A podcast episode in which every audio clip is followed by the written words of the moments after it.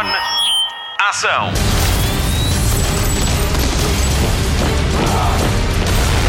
Hollywood Express. Olá e bem-vindo a mais uma edição do podcast de filmes e de séries da Rádio Comercial. O meu nome é Patrícia Pereira e esta semana vou estar à conversa com Artur Ribeiro. Ele é o realizador de Terra Nova, um filme épico sobre a pesca do bacalhau nos anos 30.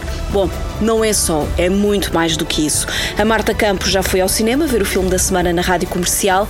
A noite passada em Soho marca o regresso de Edgar Wright ao grande ecrã e logo com Anya Taylor-Joy no protagonismo. Com a ajuda do Mário Rui ainda lhe vamos revelar parte da reportagem do Hollywood Express na freguesia de Berteandos, em Ponte de Lima. Foi lá que decorreu parte da rodagem de Operação Maré Negra, a primeira coprodução luso-portuguesa para a Amazon Prime Video. Agora digo-lhe qual é o filme que vai representar Portugal na corrida à nomeação aos Oscars. Hollywood Express. Notícias de cinema. A Metamorfose dos Pássaros é a escolha da Academia de Cinema para representar Portugal na seleção de nomeados à categoria de melhor filme internacional. O filme de Catarina Vasconcelos está em exibição nas salas nacionais e já ganhou 12 prémios. A Metamorfose dos Pássaros é um documentário dramatizado que cristaliza as memórias da família da realizadora e que refletem muitas recordações das quais os portugueses se começam a esquecer. Depois de passar por 18 festivais, chega agora a oportunidade de se apresentar em Hollywood e, quem sabe, chegar à seleção final de filmes candidatos aos Oscars, que são entregues a 27 de março. O documentário Shellas Nacau foi selecionado para o IFDA, Festival Internacional de Documentários de Amsterdão. É o maior evento de cinema documental do mundo. O filme fala sobre a vida no bairro de Shellas, em Lisboa. Agora, os estúdios Baga Baga estão a fazer uma angariação de fundos online para poder levar os protagonistas do filme ao festival. Precisam de reunir 1.124 euros. À hora de fecho do Hollywood Express já tinham sido angariados 586 euros. Saiba como pode ajudar em ppl.pt chelas ou através do destaque do Hollywood Express em radiocomercial.ol.pt. O Festival Internacional de Documentários de Amsterdão realiza-se de 17 a 28 de novembro. Hollywood Express. Dune, Duna, não é só o filme mais visto desta semana em todo o mundo, como é o mais visto na HBO Max desde que a Warner começou a fazer estreias simultâneas em sala e no streaming. Com uma receita acumulada de 220 milhões de dólares, foram estas 220 milhões de razões que ditaram o anúncio da estreia da segunda parte do filme para outubro de 2023. Em Portugal, Dune, de Denis Villeneuve, é o filme mais visto da semana com 53 mil espectadores. Foi o filme da semana passada aqui na Rádio Comercial. The future. I can see it. There's a crusade coming. Let's fight like demons.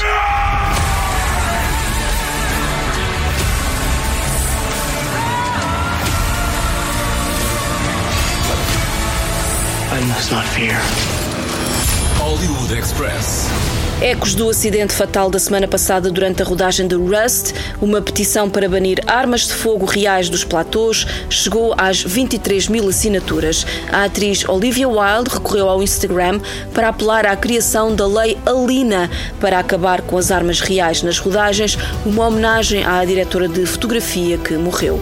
Os últimos relatórios policiais sobre o caso são assustadores. Foi dada a Alec Baldwin uma arma carregada com munições reais e foram apreendidos no local 500 cartuchos de munições, entre eles balas reais e outras sem pólvora.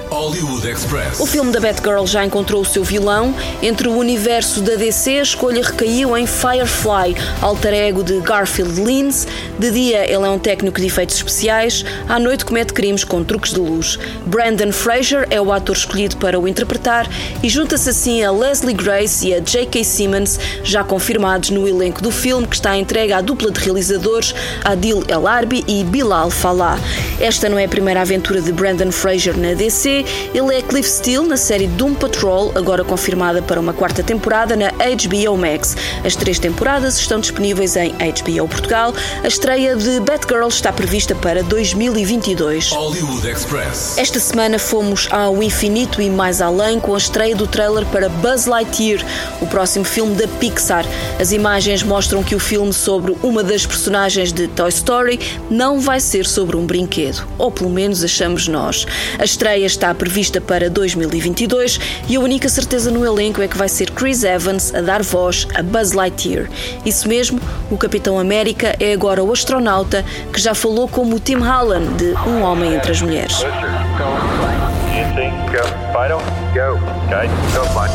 Cabin pressurization is underway as we prepare. Flight recorders are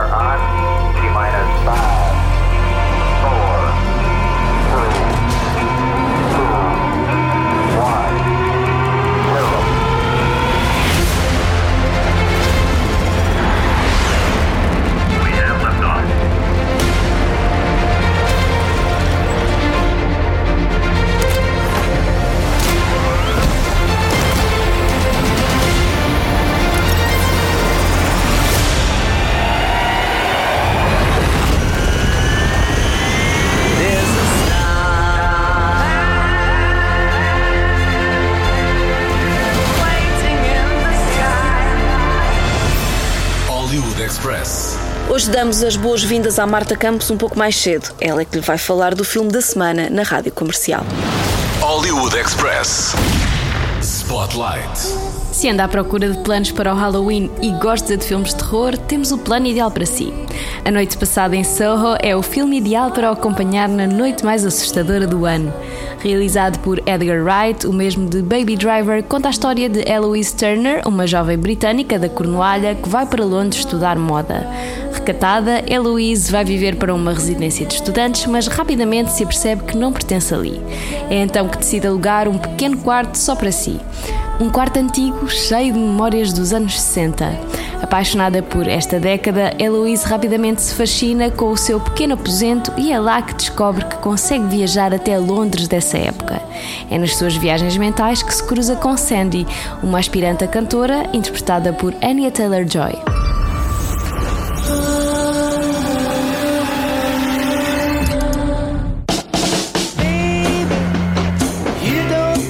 What brings you down then? I'm studying London College of Fashion. Room is on the top floor. It's perfect. I love it. If I could live any place and any time, I'd live here in London in the 60s.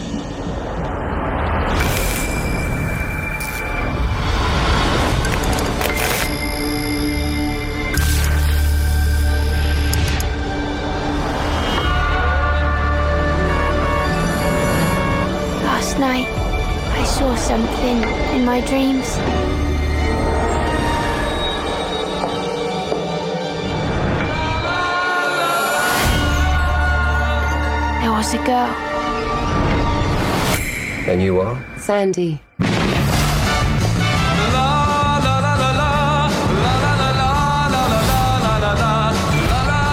Hollywood Express.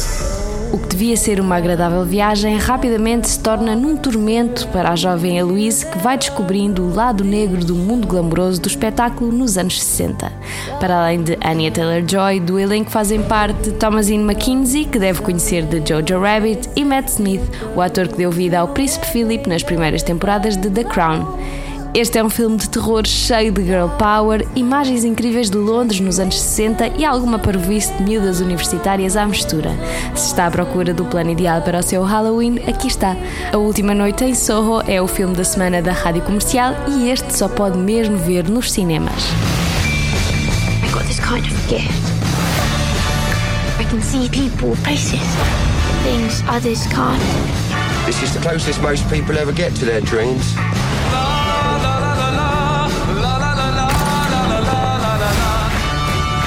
Just dreams. Jack, I don't want to do this. You think you can just walk away? They really happened. What did you see?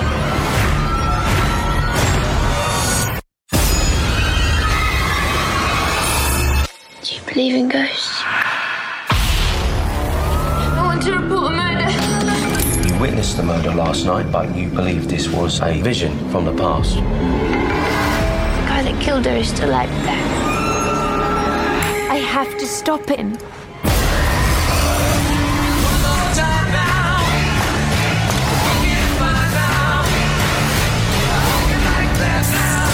Where you going? I know what you did. I've done a lot of things. You're gonna have to be more specific, love. You can't save me.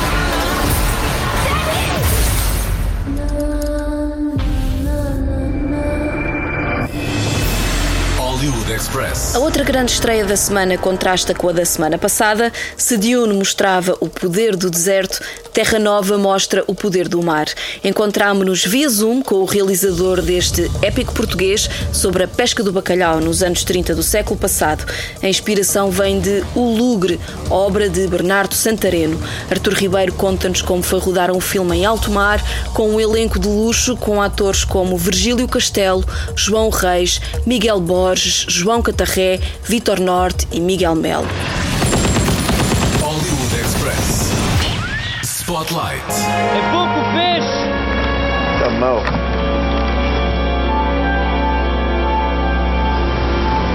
Quem está tudo constantemente ir para a Groenlândia? Mas lá é pior que este? Este navio vai dar meia volta e eu vou ficar em São João da Terra Nova! Gostava de saber o que é que te atraiu nesta história para quereres fazer um filme. Eu peguei nesta história segunda mão, ou seja, era um sonho que o Nicolau Breiner tinha de fazer uma adaptação do Lugre do Bernardo Santareno para cinema e que na altura ele, ele pediu-me como, como argumentista para ele realizar. E assim foi, eh, fui investigar, ler imenso, foi- até fui com o Nico, ainda acho, acho que se não estou em erro, infelizmente foi a última vez que eu estive com o Nico, fomos já a Nazaré falar com, ainda com os, os antigos pescadores que ainda estiveram nas campanhas do, do bacalhau nos lugres. Um, e de facto o guião ficou pronto, ficou entregue ao Nico e, e pronto, infelizmente o Nico deixou-nos, como, como se sabe. E a Ana Costa, um, produtora, perguntou-me, desafiou-me se eu queria tentar realizar o filme e levar o sonho do Nico ao ecrã e assim foi, e, e quer dizer, muito infelizmente pelas circunstâncias, mas por outro lado, perante a realidade, eu espero sempre que, que o Nico estivesse orgulhoso de termos conseguido fazer o filme e que ele goste do filme. Atores, como é que foi reunir um elenco de luxo como este? Perguntaram em tempos ao John Huston qual é que era o segredo dele para a direção de atores. E a resposta foi a escolha do elenco. E eu percebi-me precisamente disso, ou seja, este é um filme que vive muito do ensemble, ou seja, é um conjunto de personagens, já é difícil até se definir o protagonismo, ou seja, há, há, ali personagens que têm mais, digamos, ação ou objetivos que, que traçam e, e outros pelos quais se, se segue a história, no caso, por exemplo, do médico, mas há aqui um, um ensemble de facto que era preciso escolher muito bem. E depois não era só escolher bons atores para os papéis, porque há imensos bons atores, podia ter cinco ou seis atores diferentes por cada papel, era importante que funcionassem bem em conjunto. E isso foi graças já à generosidade que estes atores têm, estes que estão no filme e muitos outros que vieram. Fiz testes, mas quase ensaios, experimentei, coloquei parelhas, coloquei grupos maiores. A certa altura, pronto, alguma, algumas personagens estavam definidas e então pedi, pedi-lhes aos atores para eles virem fazer eh, leituras ou cenas, quase, quase pequenos ensaios com outros atores para ver quem é que de facto calhava bem no, no grupo. Coitados, houve alguns atores que vieram fazer castings com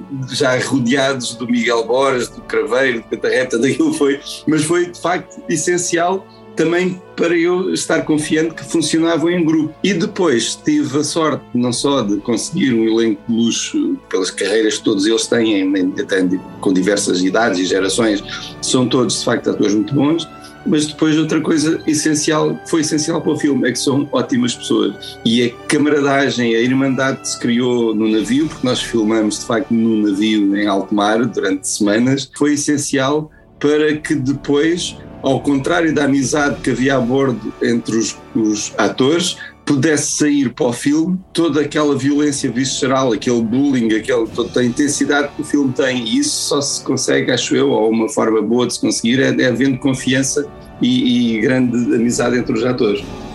Portanto, nunca estiveram perto de um motim. Isso estaria muito longe Não. de acontecer.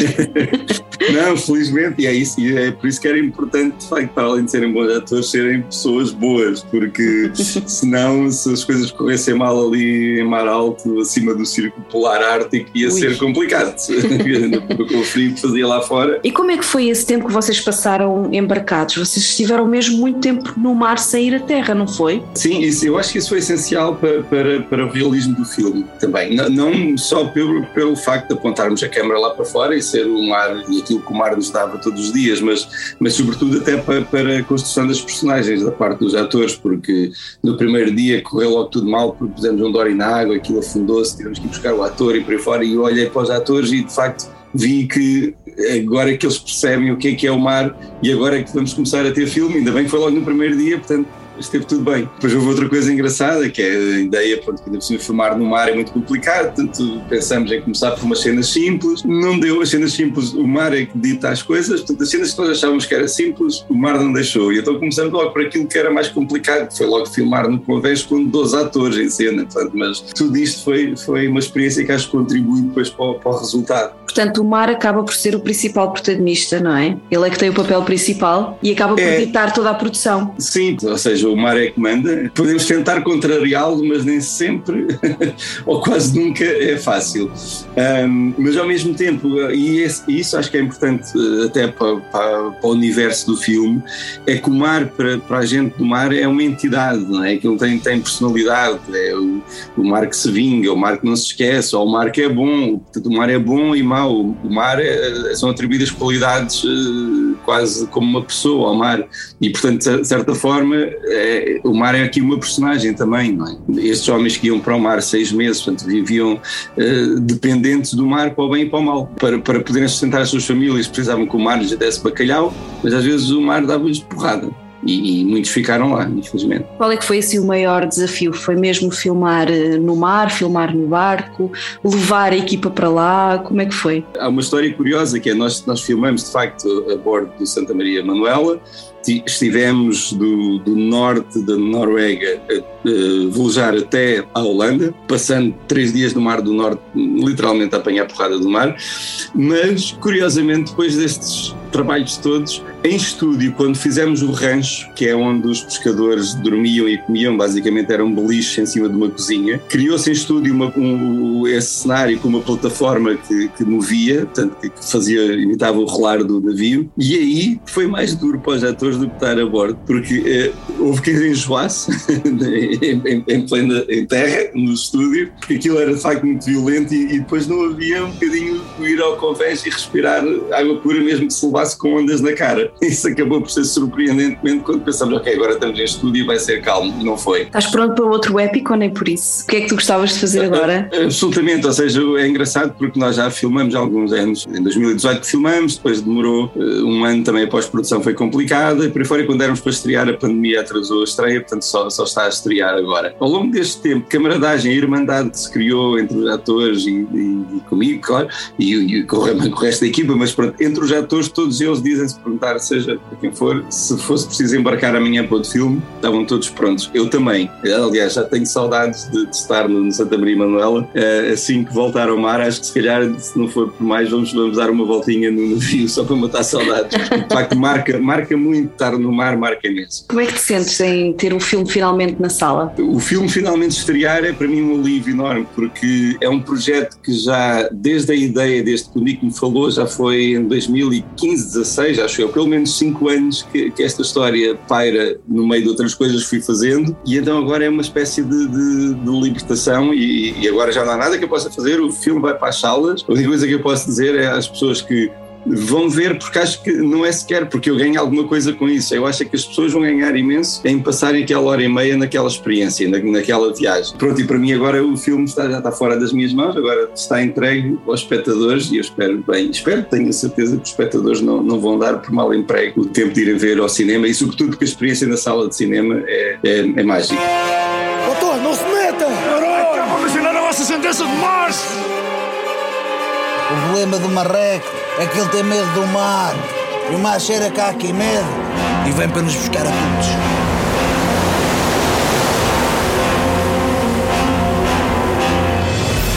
Hollywood Hollywood Express. Terra Nova está aí para ser visto no grande ecrã. Parabéns ao Artur Ribeiro por este grande feito no cinema nacional.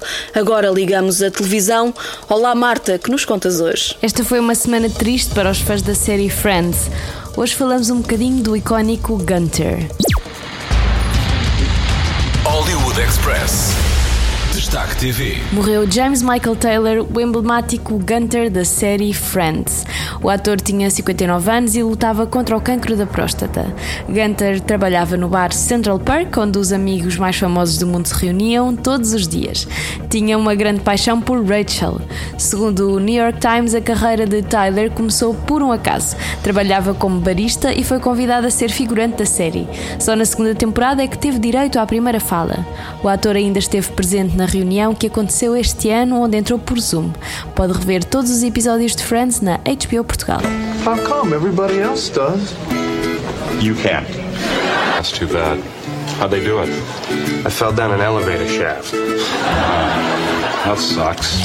I was buried in an avalanche. What? I used to be Bryce on All My Children.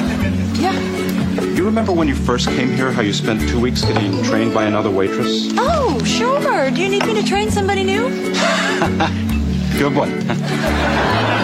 Actually, uh, Terry wants you to take the training again. If you've delivered the drinks, you take the empty tray. Gunther, Gunther, please. I have worked here for two and a half years. I know the empty trays go over there. What if you put them here? Huh. Well, you know, that's actually a really good idea because that way they'll be closer to the mugs. You know what? You should have the other waitresses do that too. They already do. That's why they call it the tray spot. Jeez, I always heard him talk about that. I sort of just thought it was like a club they went to. Oh, God. Express. Temos boas notícias para os fãs de Succession. Ainda agora estreou a terceira temporada e já sabemos que a quarta vem a caminho. Nesta terceira temporada, Logan encontra-se numa posição perigosa e luta para garantir alianças familiares, políticas e financeiras depois de ter sido emboscado pelo filho rebelde Kendall. A série é um sucesso e tem nove Emmys. As três temporadas estão disponíveis na HBO Portugal. Hollywood Express. As séries espanholas da Netflix são um sucesso e é por isso que Elite e Valéria são renovadas para mais uma temporada. Ainda agora vimos a quarta temporada de Elite e já sabemos que, para além da quinta, que já estava confirmada, está garantido que a sexta temporada também vai acontecer. Para além disso, vamos ter episódios especiais de Natal com pequenas histórias protagonizadas pelas personagens da série.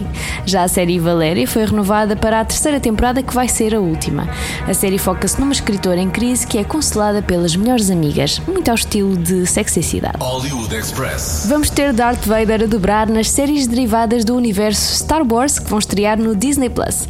Hayden Christensen foi confirmado como Anakin Skywalker em Ashoka, a série baseada na Guerra Jedi que passou de animação para o live action em The Mandalorian. O ator que tinha vestido a pele de Anakin Skywalker nas prequelas de 2002 e 2005 também já esteve em Obi-Wan Kenobi ao lado de Ewan McGregor. A série sobre o Mestre Jedi está em pós-produção com estreia prevista para 2022. A Choca vai ter Rosário Dawson como protagonista e está em pré-produção. Pode ser que haja mais novidades no assunto a 12 de novembro, o dia Disney Plus, que serve para assinalar um ano de serviço de streaming na Europa, bem como o lançamento da plataforma noutros países. Hollywood Express. A série 24 Horas faz 20 anos e os fãs vão ter acesso a uma comemoração especial. Há rumores de que poderá vir aí uma nova temporada, mas antes dessa confirmação, o elenco vai reunir-se numa chamada Zoom. Quem vai comandar as tropas é Kiefer Sutherland, o Jack Bauer da série. Para além de Sutherland, vão estar presentes outros membros do elenco como Leslie Hope, Alicia Cuthbert, Sarah Clarke e Eric Balfour. A reunião acontece dia 6 de novembro, dia em que foi transmitido o primeiro episódio, e vai ter um custo de 24 dólares. O dinheiro vai reverter para a organização Operation Smile.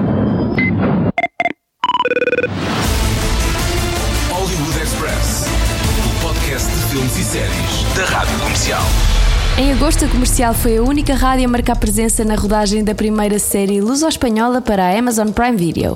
A Patrícia Pereira esteve lá à conversa com o elenco internacional desta série sobre um caso real, com a Galiza como cenário. Spotlight. Aconteceu em 2019. Foi encontrado na costa galega um submarino artesanal naufragado usado para transportar 3 toneladas de cocaína do Brasil até à Europa com três pessoas a bordo. Foram mais tarde capturadas. A história é verídica e todos se encontram presos e a aguardar julgamento. Isto é o que sabemos das notícias. Em breve teremos uma ideia do que não chega às páginas dos jornais. Esta é a premissa de Operação Maré Negra, a primeira série luso-espanhola para a Amazon Prime Video. Vai ter quatro episódios de 50 minutos e o elenco conta com Alex Gonzalez, Nuno Lopes, Lúcia Muniz, Luís Esparteiro, Bruno Gagliasso e David Trejos, para citar alguns. Com filmagens na Galiza e em Portugal, de repente a freguesia de Bertiandos, em Ponte de Lima, transformou-se na selva amazónica por uns dias. A comercial esteve presente numa visita ao local de filmagem e cruzou-se com o realizador João Maia, que divide o trabalho de direção com outros dois realizadores espanhóis, Oscar Santos e Daniel Calparsoro. Uma situação desafiante. Sim, um bocadinho diferente este, isto de termos três realizadores. Portanto, temos que ouvir-nos todos um bocadinho aos outros e, e, e seguir um caminho. Uh, essa parte um bocadinho diferente. Isto da ação e de, de, ser um bocadinho com mais meios, só me lembro do tempo da publicidade, uh, mas o resto da experiência está a ser ótima. Eu, para mim, quer dizer, está super tranquilo. Eu não tive assim um dia muito estressante, quer dizer, comparado com os stresses normais. Só tenho de dizer bem, de tanto das equipas portuguesas como da equipa espanhola. Esta coprodução conta com a Ucbar Filmes, do lado português, e com a Ficción Produciones, do lado espanhol. Peço desculpa, mas o meu castelhano não é o melhor. O argumento é assinado por Pachi Amescua e Nacho López. O elenco é uma mescla de nacionalidades impressionante: portuguesa, espanhola, brasileira e até colombiana. Todos falam as suas línguas. Não há espanhóis a fazer de colombianos, nem brasileiros a fazer de portugueses. Mas há um caso particular. Bruno Gagliasso nasceu no Rio de Janeiro, mas tem fortes raízes no nosso país. Para ele estar em Portugal a trabalhar é um caso de amor. Eu estou apaixonado, eu estou encantado. Eu sou cidadão português, né? Então, quando veio o convite, apesar de ter vindo da Espanha, é... falaram que era Portugal, na hora ganhou milhares de pontos para eu ter topado fazer, porque imagina, minha família toda tá aqui. Eu tô morando de segunda a sexta em Madrid, sexta, sábado e domingo em Portugal, sabe? E rodar aqui. Então foi tudo muito especial. Eu tô, tô encantado, cara. Tem sido uma experiência muito maravilhosa, não só para mim como ator, mas como ser humano, cara. E poder proporcionar diretamente para minha família a oportunidade também de estar tá morando em Portugal, conhecer as raízes, pai deles, é maravilhoso. Eu tô louco para chegar em Santo Tirso, cara. Quero muito, igual foi de lá. E esta gargalhada aqui no fim, sabe de quem é? É Leandro Firmino, ator revelação de Cidade de Deus. Tadinho, meu nome agora é Zé Pequeno, porra. O nome dele é Zé Pequeno. A personagem de Zé Pequeno está um pouco distante da sua em Operação Maré Negra, onde Leandro Firmino é um dos três tripulantes do submarino de narcotráfico. O ator reflete também sobre esta abertura dos elencos a intérpretes de vários países para trazer mais autenticidade às produções. Bruno Gagliasso também se junta à discussão. Que chega um momento que que, você quebra a, a barreira do idioma. É, isso é muito importante. Isso que é muito, isso que é muito é. importante. Você quebra, entendeu? É, é, é impressionante. Um brasileiro, um galego e um colombiano. Um colombiano, entendeu? E cada vez mais vai, vai ser assim.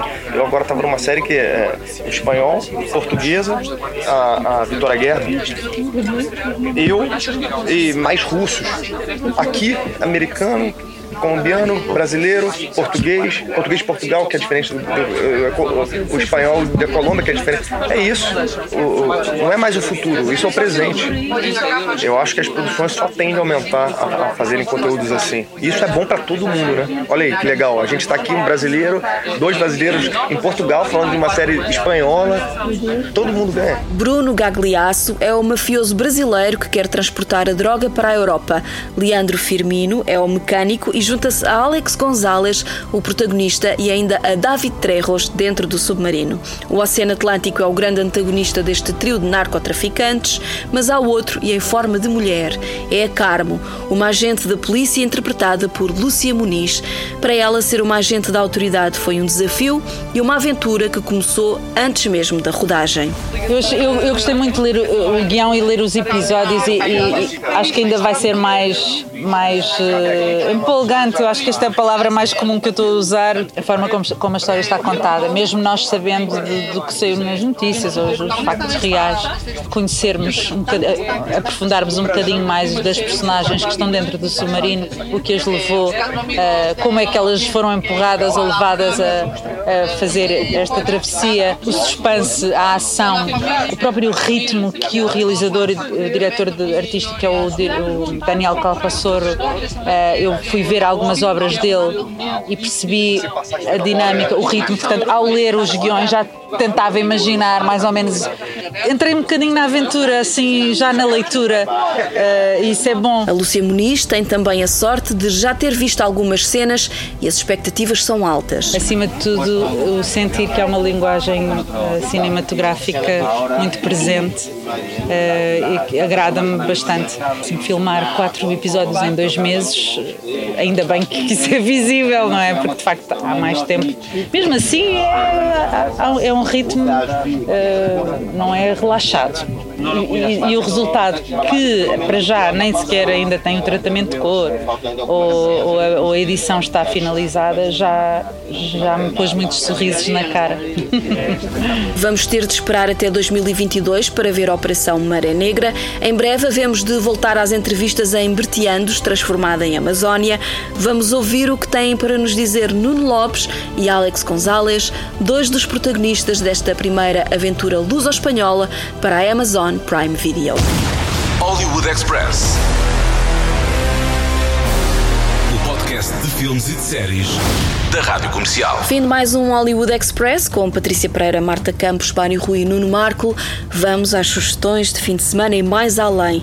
Começamos pelo TV Cine, que esta noite estreia O Amor é uma Aventura, às nove e meia da noite, com dois grandes nomes do cinema, Diane Keaton e Jeremy Irons. A fechar o ciclo Domingos de Terror, não perca Encontro Sombrio na sua noite de Halloween, também às nove e meia. Chamou ainda a atenção para a exibição do episódio final de Brooklyn Nine-Nine na quarta-feira. É no TV Cinemotion.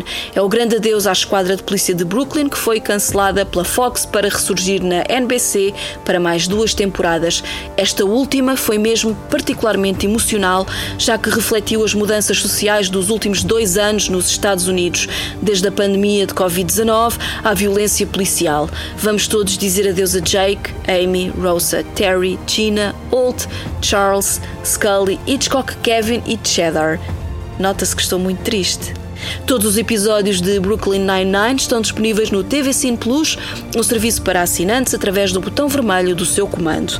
Na Netflix, hoje é noite de estreia de Exército de Ladrões, é a prequela de Exército dos Mortos. O filme é realizado por Matthias Schweighofer, que também protagoniza e ainda Natalie Emmanuel. Mas o grande destaque vai para a próxima sexta-feira, quando estrear Glória, a primeira série portuguesa para a Netflix, de Tiago Guedes, com Miguel Nunes, Afonso Pimentel e Joana Ribeiro. E por falar em Joana Ribeiro, a atriz tem uma pequena participação em Infinite, de Antoine Fuqua, com Mark Wahlberg. O filme já está disponível na Amazon Prime Video, que hoje estreia a série Maradona Conquista de um Sonho. É sobre a vida do El Pibe. Em formato longa-metragem chega também ao Prime no feriado. O Mauritano é a história verídica da sobrevivência e respectiva luta pela liberdade de Mohamedou Ould Slahi, depois de ser detido pelo governo dos Estados Unidos e de ter estado preso durante vários anos sem qualquer julgamento na Baía de Guantánamo. A interpretação de Jodie Foster neste filme valeu-lhe a nomeação ao Globo de Ouro na categoria de melhor atriz secundária. Na HBO Portugal há tantas novidades: Gossip Girl, Chapel Wait, Succession e Temple, só para dizer algumas. E no Disney Plus, espreita a secção de filmes de Halloween para aterrorizar ainda mais o seu Dia das Bruxas no domingo. O Hollywood Express fica por aqui, voltamos para a semana. Até lá, bons filmes e bom surf no sofá. Luzes. Microfone. Ação.